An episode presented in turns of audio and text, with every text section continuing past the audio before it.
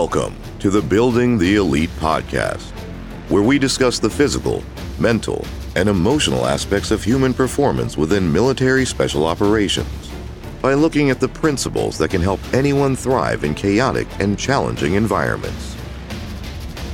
This is Jonathan from BTE. Stress makes us age faster.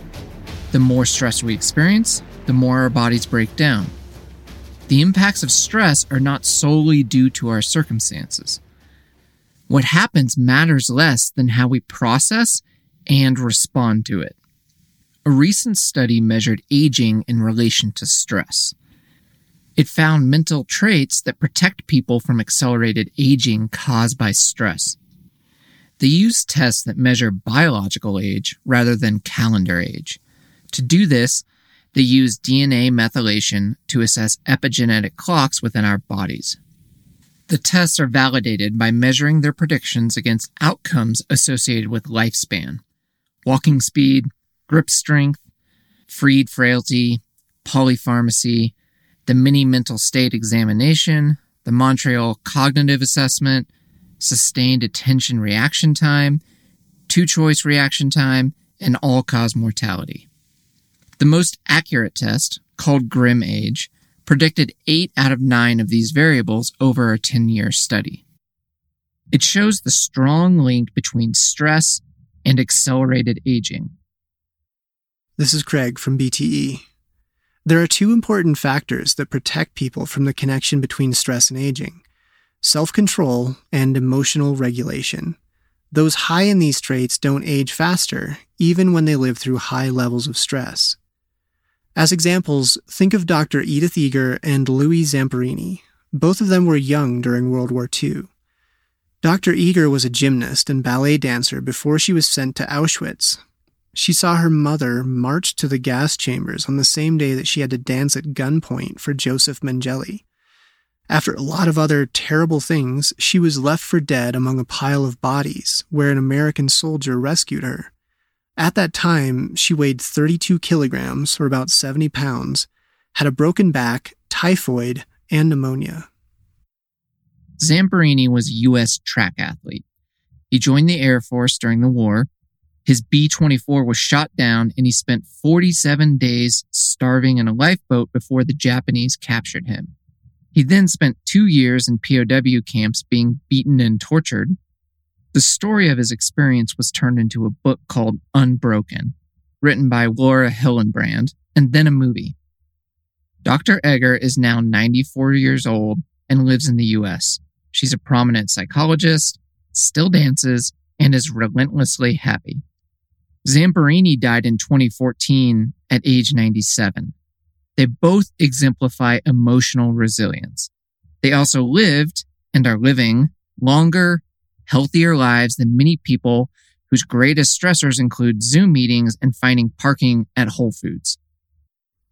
In a letter to his son, the poet Ted Hughes wrote, The only calibration that counts is how much heart people invest, how much they ignore their fears of being hurt or caught out or humiliated. And the only thing people regret is that they didn't live boldly enough, that they didn't invest enough heart, didn't love enough. Nothing else really counts at all. And that, he continued, is how we measure out our real respect for people by the degree of feeling they can register, the voltage of life they can carry and tolerate and enjoy. That's a great line, that so much of life is about how much voltage you can carry. If you think of highly resilient people like Dr. Eger or Louis Zamperini, they were subjected to truly horrible things. But they never let go of their will to fight on or the sense of meaning that they found in their lives and their day to day actions. They could carry an incredible level of voltage without burning out. Our stress response is heavily dependent on two variables predictability and control. Predictability is knowing what is about to happen, what the experience will feel like physically, emotionally, and psychologically, and what you can do to deal with the situation the more predictable something is, the less we tend to feel stressed about it. Control is the ability to influence the outcome of a situation. When you know you can influence what happens within an experience, you tend to feel less stressed. Whether or not you actually have control in a situation is irrelevant in your stress response. The only thing that matters is perceived control. If you feel that you can control the outcome, even if you can't, you tend to feel less stress. With that concept in mind, learning to let go of the need to feel in control can have the same effect as actually being in control. If you're not worried about feeling a sense of control, you won't feel stressed when control is absent. This also applies to the focus of your sense of control.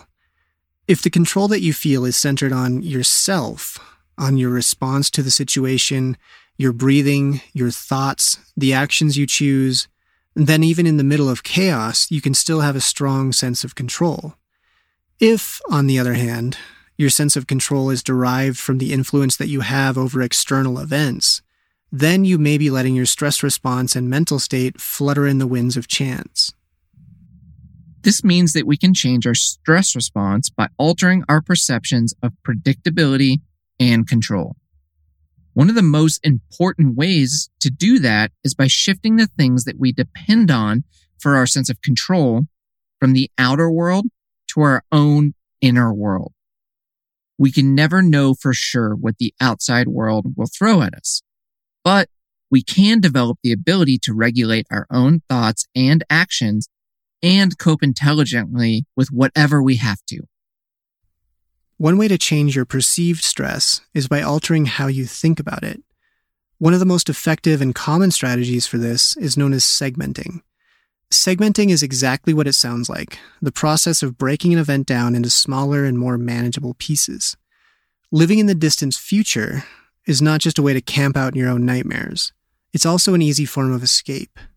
We can sit idly and imagine what success will look like once we've finally become a special operator, graduate this school, or get this business off the ground. That fantasy becomes a drug. We use it to escape reality. It allows us to shortcut all the work the early mornings, late nights, daily sacrifices, and monotonous grinding and have a quick taste of the end result. One of the biggest obstacles to success is the idea of success. If you effectively segment the task, no matter how daunting the total process might seem, you'll be able to break it down into small enough pieces that every step is doable. When every step is doable, even monumental tasks can be accomplished without overwhelming demands on your stress response. One day, you'll finally look up and realize that you're standing at the end of innumerable small steps forward. Here's how to segment. First, pick a length of time distance, or a number of reps you're sure you can make it through. Once you're to that place, pick another place and focus only on making it to that. Once there, repeat over and over until the task is complete. Next, slowly lengthen or extend those segments over time. The goal is to expand the segments so that you have more time to focus on other qualitative aspects of your experience within each segment. The better you get at this mental practice, the more you'll be able to minimize the impact of daunting tasks. By decreasing the cost on your mind and body of a given challenge, you increase your capacity. As Ted Hughes would have put it, you increase the amount of voltage you can carry. That's it for today. We hope you enjoyed the podcast.